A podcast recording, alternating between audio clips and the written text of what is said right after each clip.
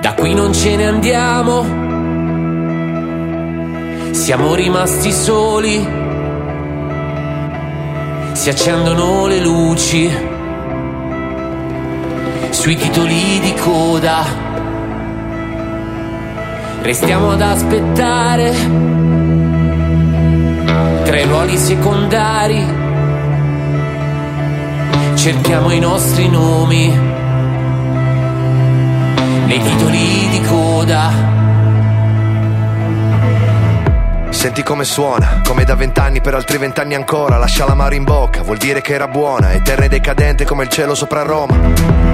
Senti come suona, come da vent'anni per altri vent'anni ancora. Adesso è troppo presto per i titoli di coda. Non sono i cento metri la fottuta maratona e dovete abituarvi.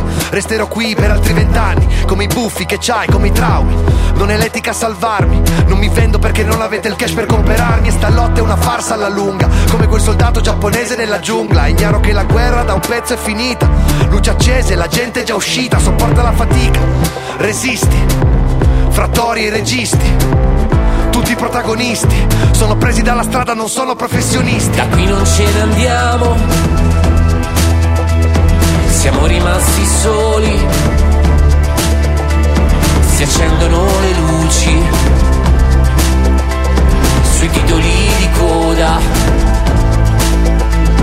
E fuori c'è la fila di nuovi spettatori. Ci resta giusto il tempo dei titoli di coda. E tutta sta rabbia fa parte dei ruoli ma perde importanza se siamo da soli il film è finito ma restiamo ancora questo silenzio è una perfetta colonna sonora da qui non ce ne andiamo siamo rimasti soli. Scritto e diretto da noi. Si accendono le luci. Sui titoli di coda. Scritto e diretto da noi. Restiamo ad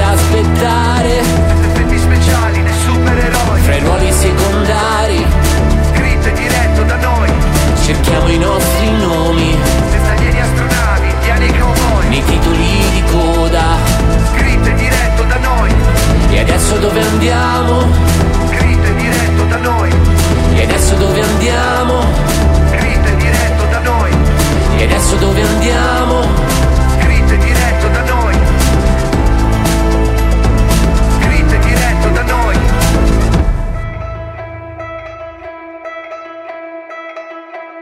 Dopo il collegamento con l'India, dove abbiamo trovato Diego Mariani, ecco mezzo pieno con la voce di Luca Streri. Benvenuto a Indaco su Radio R18. Ciao Luca. Buongiorno Gianluca, buongiorno a tutti. E apriamo con la buona notizia che hai scelto per noi. E oggi la buona notizia arriva dai Paesi Bassi ed è una cosa un po' particolare che ci fa vedere proprio come il giornalismo costruttivo può vedere una stessa notizia, una stessa cosa da due punti di vista diversi, perché parliamo della morte. Eh, nei Paesi Bassi ogni anno muoiono circa 20 persone completamente sole nella sola città di Amsterdam. Non ci sono familiari o amici che preparino il loro funerale o che accompagnino la salma nel suo ultimo viaggio. A volte sono senza tetto, migranti illegali, corrieri della droga o semplicemente persone che per un motivo o per l'altro non hanno più contatti sociali. E c'è un funzionario pubblico, insieme a un poeta, che si sono uniti con il comune desiderio di non lasciare morire nessuno solo e che tutti, anche chi non ha più nessuno, possa avere un funerale rispettoso e personale. Si chiama Gerd Fritz e sceglie la musica da suonare in quelli che lui chiama i funerali solitari. Mette i fiori sulla bara e accompagna ogni persona fino alla sua ultima dimora. Insieme al poeta Frank Starik hanno deciso che anche queste persone meritano di essere celebrate per la loro vita passata e per chi sono stati. Insieme i due cercano le case dei defunti, parlano con le persone che li hanno conosciuti e che ricordano parti della loro storia, che ne hanno sentito parlare, e in questo modo raccolgono informazioni ed ispirazione per le poesie che scrivono apposta per ogni persona deceduta e che vengono lette durante la funzione. Il funerale è un momento di resa dei conti e qualcuno deve portare una buona parola per te. Uno dei bisogni essenziali è quello di ricordare la propria storia quello che fa il funerale solitario è restituire storie a persone che in qualche modo l'hanno persa, dice Starik, che ha fondato ad Amsterdam Pull the Dodds, un gruppo di poeti che scrivono e recitano poesie ai funerali solitari.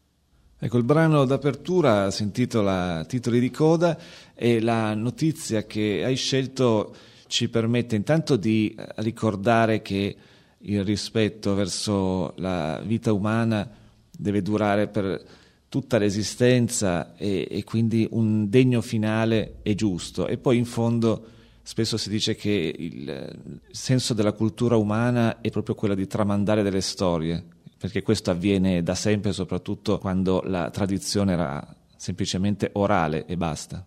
Beh sì, credo che sia proprio bella questa storia perché rilegge quello che noi consideriamo sempre come una fine, no? la morte come la fine di tutto, quindi ha un messaggio che ha qualcosa di spirituale, ma anche qualcosa di molto terreno, perché eh, se qualcuno può credere che ci sia anche una vita dopo la nostra, c'è anche qualcuno che potrebbe non crederci, ma comunque rimaniamo, il nostro ricordo rimane, rimane sempre nelle persone che ci hanno conosciute e in quello che abbiamo fatto nella nostra vita. Quindi è molto bello pensare che ci sia qualcuno che porta rispetto e celebra le vite di tutti anche di persone che non conosce, eh, andando a cercare ciò che di bello queste persone hanno fatto o hanno lasciato. Quindi pensare che qualcuno si prenda del tempo e si impegni per celebrare eh, la storia di ognuno, per andare a ricercarla, per non lasciarla perdere, per non lasciarla svanire, penso che sia il più bel regalo che si possa fare a una vita.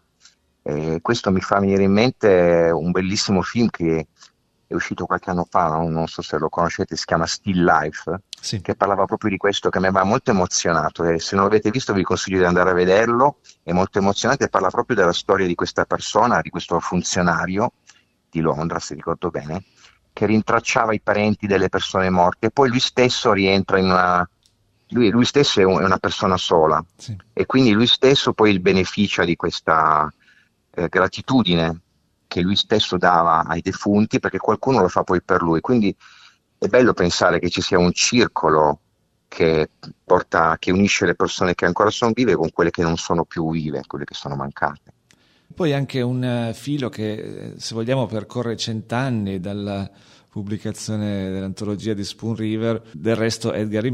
Aveva pensato, proprio prendendo spunto dal fiume della sua cittadina, che potesse esserci una eh, città che ha degli abitanti che meritano di essere ricordati e proprio quelle poesie in forma di epitaffio hanno dato il completamento, se vogliamo, a persone che non sono esistite ma che lui ha immaginato potessero essere meritevoli di, di qualcosa di più, di un, di un, semplice saluto.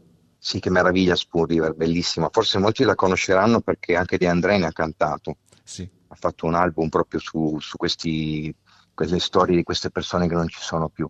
Io trovo che sia davvero il più, il più bello omaggio che si possa fare a una persona, di, quello di ricordarla e di celebrare anche quando non è più viva.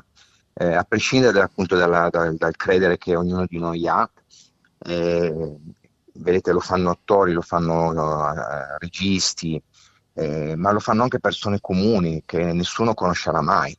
E quindi io vi suggerisco un passo, visto che Diego ha iniziato settimana, le settimane passate, il mio collega, a lasciarvi dei suggerimenti per sì. essere più costruttivi nella vita, per vedere più le cose belle che abbiamo attorno e non perdersele. È proprio legata a questo pensiero della, della morte. Eh, vi suggerisco di accendere una candela per una persona che non c'è più ma che per voi ha rappresentato qualcosa nella vita. È un simbolo piccolo, potete farlo benissimo a casa, anche una piccola candelina, e lasciarla accesa per tutto il tempo che rimane e cercare di ricordare per tutto il tempo che la fiammella è accesa quello che questa persona nella vostra vita ha rappresentato. Quindi il tempo di una candela, un oro, due, quanto può durare una candela, dipende che candela è. Però è un modo per eh, non dimenticare che tutti siamo quello che siamo grazie alle persone che abbiamo incontrato e alle cose che nella vita ci sono capitate. Splendido, tra l'altro eh, si sta parlando molto del, ehm, del, del, messaggio che porta l'ultimo film di Wim Wenders, con questo protagonista che dà dignità a ogni piccolo gesto, eh, non soltanto con, con, scatti fotografici, ma anche con questa voglia di fermare nella memoria tutto ciò che per noi sembra scontato, insomma, in questo Perfect Day. Sì, stessa cosa, è importante vivere ogni momento, quindi anche la, il metodo del, del, fermare le immagini è importantissimo, non solo credo che sia fondamentale essere così grati a chi ha inventato l- la fotografia, perché pensate una volta quant- quante cose ci perdevamo, no? Esatto. Perché non avevamo più le foto, adesso una foto ci fa ricordare un momento anche dopo decine e decine di anni, quindi la gratitudine per questo strumento tecnologico pazzesco, fantastico che è la fotografia. E poi il suggerimento di scattare più foto e di stamparle anche, di stamparle non solo nella propria mente, perché la nostra mente fa un po' quello che può, ricorda, ha, un suo, ha una sua capacità di ricordare che poi svanisce, ma il fatto di avere ancora le foto cartacee, non solo sul cellulare o sul, sul computer che purtroppo si guarda sempre meno, comunque con fugazità, quello di stampare le foto, fare ancora i vecchi album, quello di sfogliarle insieme, è un grande gesto di gratitudine per la propria vita che rinforza anche la capacità di rendersi conto di cosa stiamo facendo, la nostra consapevolezza. Quindi ben, ben venga tutto ciò che ci fa ricordare questo e che ci aiuta a rimanere ancorati alla realtà e non solo a delle, delle vaghe sensazioni che sono a volte un po' troppo leggere per permetterci di godere veramente a pieno di quello che ci capita e ci è capitato e che appartiene alla, al nostro bagaglio. Grazie davvero a Luca Streri a mezzo pieno, alla prossima. Arrivederci a tutti.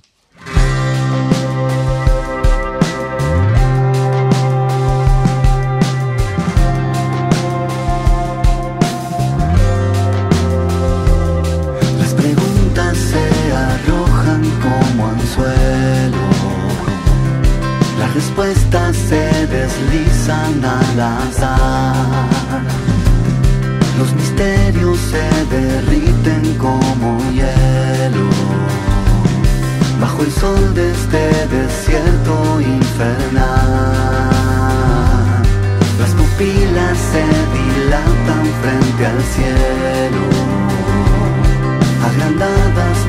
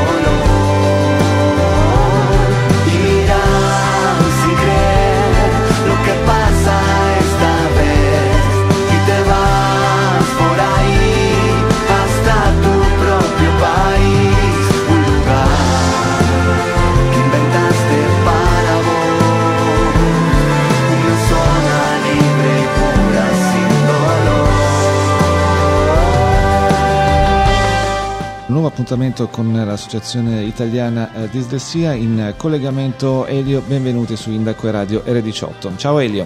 Ciao a voi e grazie ancora per lo spazio. E dunque è il momento di cominciare a presentare realtà illuminate sotto il profilo dell'incentivo alla piena accessibilità. Elio.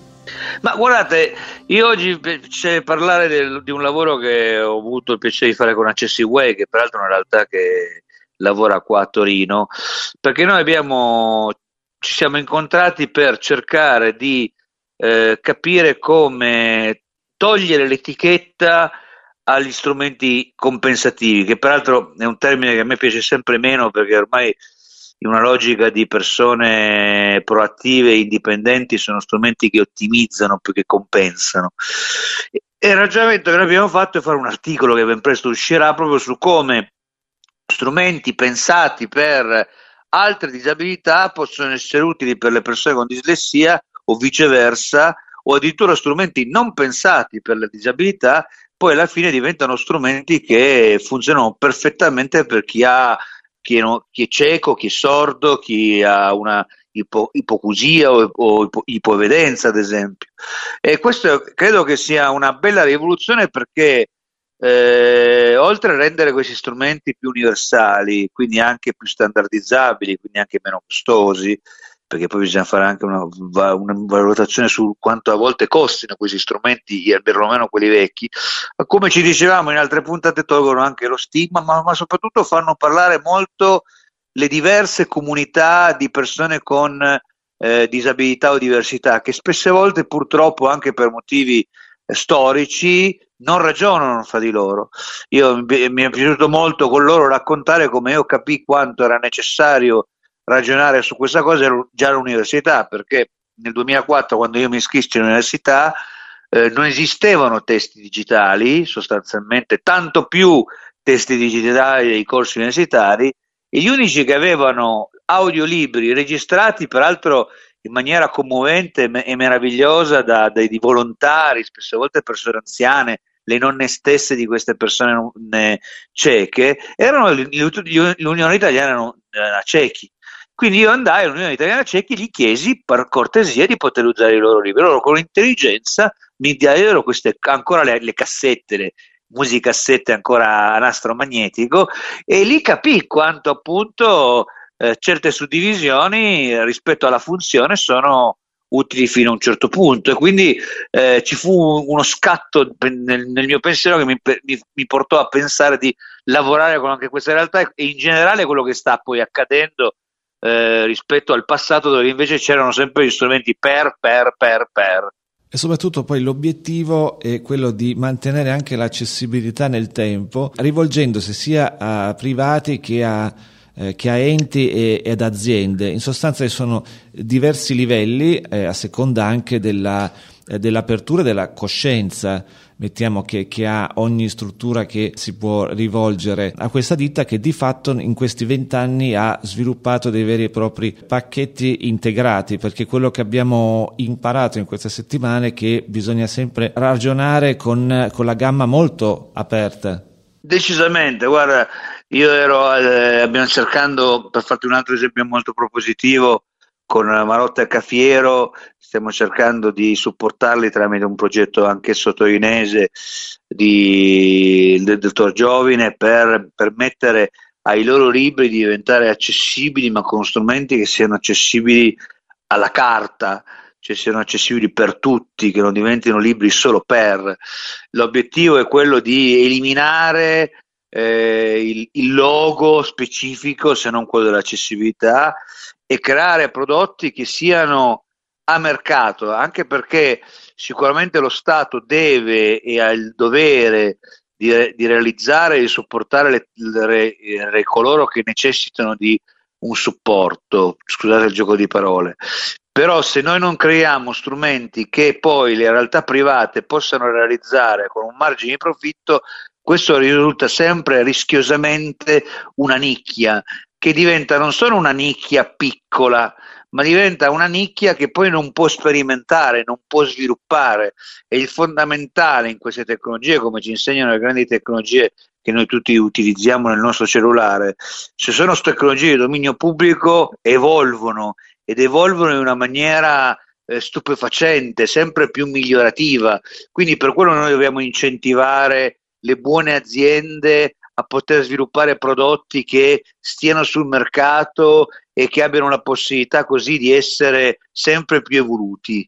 Parliamo anche di software alimentati da intelligenza artificiale perché il dibattito su questo tema ovviamente ha tante sfaccettature, però eh, sotto il profilo dell'accessibilità eh, i risultati sono immediati e benefici per tantissime persone. Sì, il vantaggio della tecnologia artificiale, poi si, spesse volte si usa questo termine di intelligenza artificiale, diciamo più che è una strutturazione di, di, di autoacquisimento di, da parte di, di una macchina e del suo sistema. Sì. A volte il termine intelligenza rischia appunto, ormai di dominio pubblico si usa quello, però diciamo che ha un grande vantaggio per le persone con disabilità o diversità, specialmente per quelle delle generazioni più, più, più, più giovani, perché un tempo le persone venivano classificate come tu sei cieco, punto.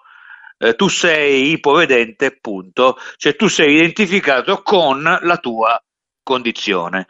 Non sei una persona, sei quella cosa lì, un po' come fossero gli X-Men le persone, no? Con, in realtà le persone hanno, sono persone, individui che hanno tante diverse interessi, tante diverse sfaccettature, tanti diversi modi di, di apprendere, tanti diversi modi di gestire la loro diversità nell'ambito in cui vivono.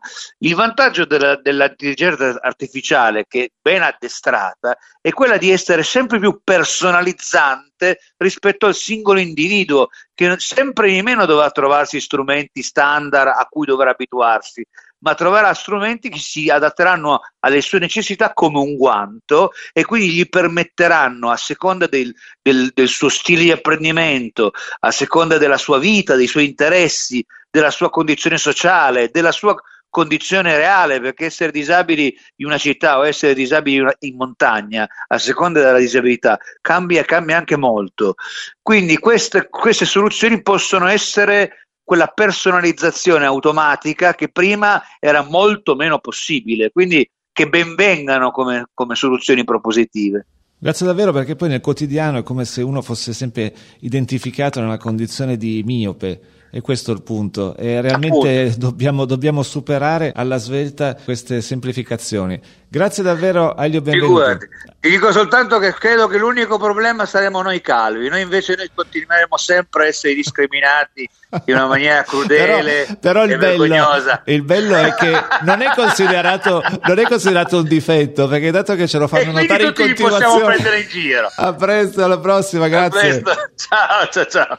Dimmi che forma la tua felicità. Parlami dei suoi angoli e le curve che lei fa. Dimmi se in essa c'è un posto anche per me. Perché la mia felicità comincia anche da te. Un cerchio il nostro modo di incontrarci e stare insieme.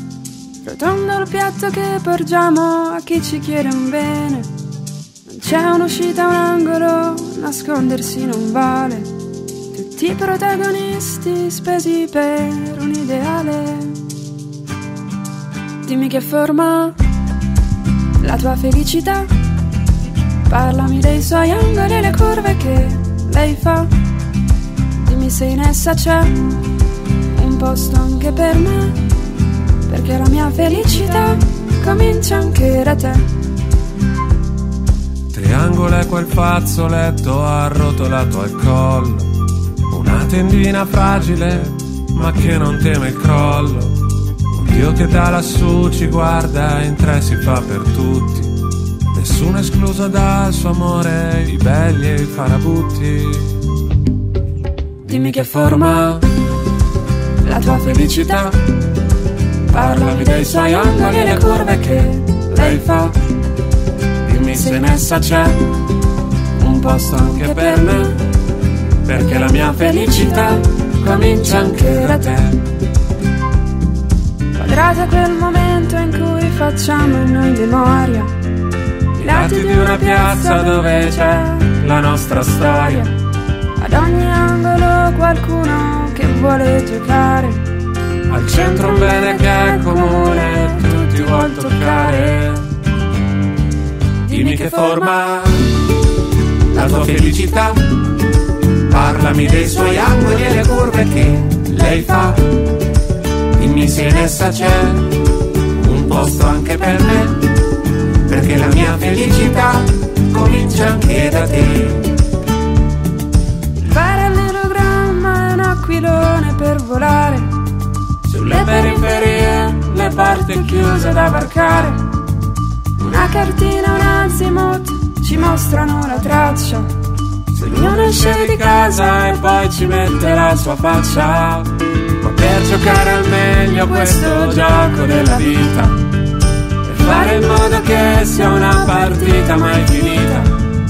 È logico si può giocare solamente insieme Per generare forme sempre nuove, sempre piene Dimmi che forma la tua felicità. Parlami dei suoi angoli e le curve che lei fa. Dimmi se in essa c'è un posto anche per me. Perché la mia felicità comincia anche da te. Dimmi la verità, dimmi che già si sa, dimmi che tutti insieme noi arriveremo là. Dimmi come sarà e che colore avrà, dimmi che sarà vera e pura La felicità Appuntamento con l'associazione Kikomori Italia Genitori. Oggi raggiungiamo Umberto e buongiorno e benvenuto a Radio R18. Buongiorno, buongiorno a tutti. Eh, sono Umberto e mh, sono di Roma, eh, sono anche il eh, coordinatore regionale Lazio per eh, conto dell'associazione. Attività che svolgo come tutti quanti gli altri genitori a livello di volontariato ovviamente. Sto nell'associazione più o meno diciamo dal 2017 al 2018 circa, insomma, entrato dopo che mh, eh, mio figlio ha cominciato ad avere problemi di isolamento sociale. In pratica la mattina eh, ha cominciato che non si voleva alzare dal letto e non andava a scuola, non voleva andare a scuola, non è più voluto andare a scuola. In, quella, in quell'epoca lui frequentava il primo anno delle superiori e, e quindi niente, ha cominciato a fare così, io non capivo qual era il problema. Poi, grazie così, poco, insomma, poco tempo dopo che ha cominciato a fare questa cosa, grazie a una cugina mi ha accennato che il problema poteva essere questo isolamento sociale che io non avevo saputo classificare. E quindi mh, così ho cominciato anche a cercare di, di, parlare con la scuola che intanto mi chiamava e mi chiedeva come mai mio figlio non, non si presentava a scuola e faceva molte assenze. Ho cominciato a dialogare con la scuola e, e loro hanno dato ampia disponibilità ad aiutarci, addirittura hanno messo a disposizione, erano le i primi tempi che lo facevano la psicologa della scuola per aiutarci e quindi niente, la psicologa ha parlato con me perché mio figlio ovviamente non ci voleva andare a parlare e insomma quindi ha cercato di darmi qualche indicazione su come muovermi. E nel frattempo comunque poi mio figlio fatto, era stato rimandato, ha fatto gli esami eh, di, di, a settembre per passare al secondo anno. Dopodiché cominciato il secondo anno, però non non ha voluto comunque continuare a frequentare. Io comunque ho fatto vedere mm, che mi muovevo per cercare altre soluzioni, quindi abbiamo cercato di contattare anche, ehm, anche altri tipi di scuole per vedere se lui voleva cambiare e alla fine mh, è uscita fuori la possibilità di, di, poter cominciare a frequentare una scuola privata.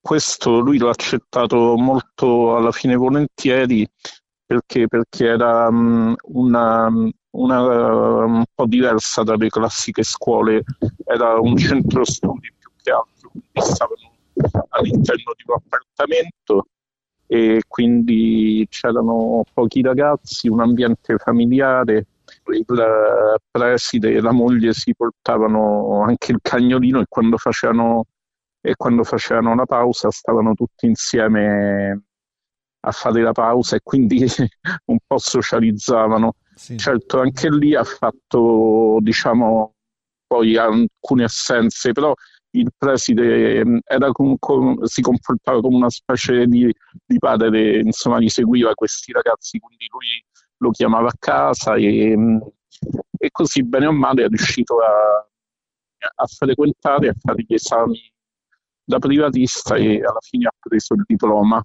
Questo è un po' stata, diciamo così, la storia. Io dal canto mio, intanto facendo ricerche su internet, ho conosciuto l'associazione, ho scoperto l'associazione e ho scoperto che c'erano altri genitori che avevano il mio stesso problema. E, e, quindi ho cominciato a conoscerli, a dialogare con loro e ho cominciato a sentirmi meno solo, insomma, ovviamente. E ho visto che casualmente anche mh, il comportamento che io attuavo, che era quello di, di insomma, mh, lasciare un po' mh, così, insomma, non essere più di tanto mh, direttivo, più di tanto severo, alla fine corrispondeva anche un po' con la filosofia che indicava l'associazione, che era insomma un po' quello di...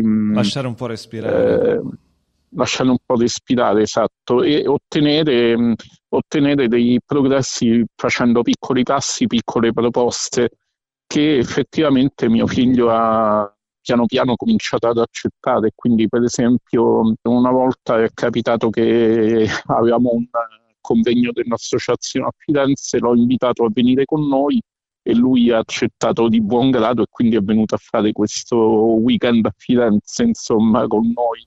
Molto e, importante. Mh, sì, sì, sì. Io poi dal canto mio ho cominciato mh, stando così nell'associazione anche a rendermi disponibile a collaborare di più. Mi hanno proposto anche di, di insomma, collaborare per dei gruppi di zona, cioè a livello di essere responsabile dei gruppi di zona e poi dopo nel momento in cui mh, ha dato le dimissioni la responsabile regionale non c'era nessuno e quindi mi sono proposto di, di eh, prendere io questo ruolo grazie alla collaborazione di di altri vari genitori facciamo quello che possiamo. Possiamo dire che con l'ingresso nell'associazione cambiano un po' i parametri, quindi esatto. di colpo è come se vedesse la situazione molto chiara, oltre a, ad abbassare i ritmi che venivano utilizzati prima. Esatto, poi fra l'altro diciamo che in pratica um, um, spesso e volentieri noi genitori ci troviamo anche un po' sotto i riflettori anche dei, dei parenti e amici che ci chiedono come mai i nostri ragazzi hanno questo comportamento e perché noi non facciamo niente per um, cambiare la situazione e, per, e, spesso ci sentiamo soli in questo ambito, però invece con l'associazione troviamo altri genitori che ci capiscono e che um, si comportano da vera famiglia, stesso, diciamo. Esatto. e infatti nascono spesso anche sono nati spesso anche amicizie, rapporti insomma veramente tipo, di tipo familiare, allora c'è anche degli scambi, che ne so, oltre ai gruppi di autoaiuto, magari si organizzano anche uscite ricreative e quindi c'è anche modo di, di dialogare e di parlare in modo anche un po' meno formale rispetto ai gruppi di autoaiuto. Ed è più facile appunto forse aprirsi e dialogare. E spesso ci si dimentica che, che, l'ingrediente fondamentale di una famiglia è volersi bene, in fondo. Sì, e la situazione ehm, oggi eh, qual è, Umberto?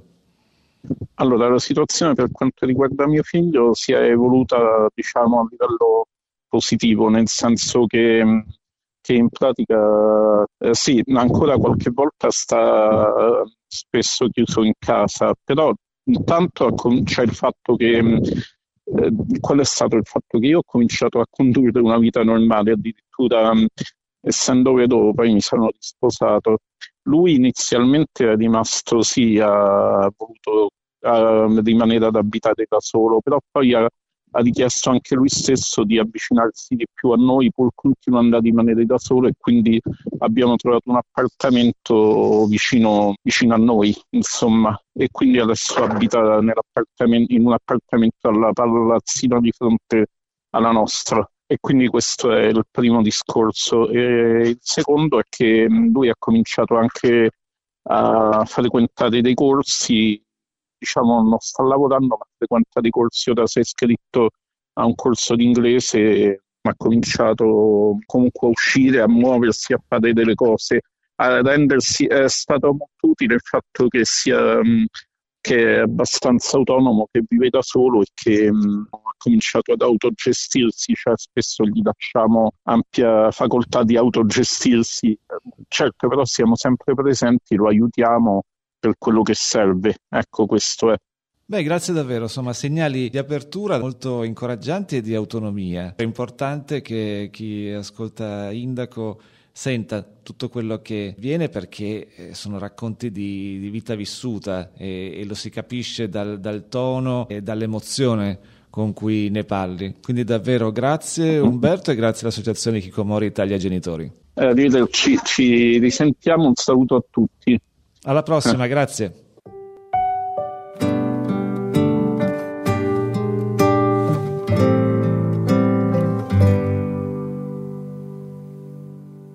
Margine del cielo, porta del mistero, fiore della vita, macchina infinita, cuore sull'asfalto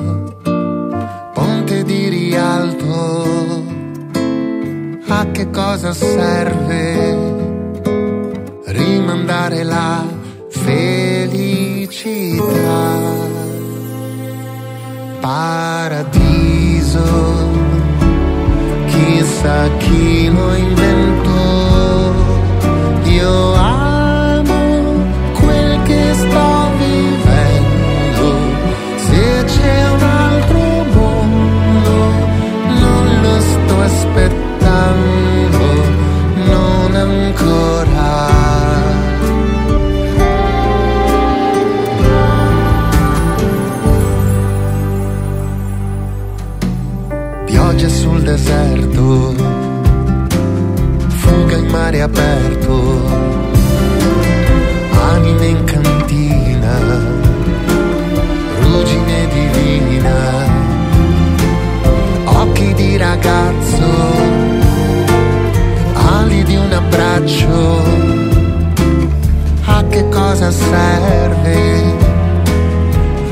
rimandare la felicità?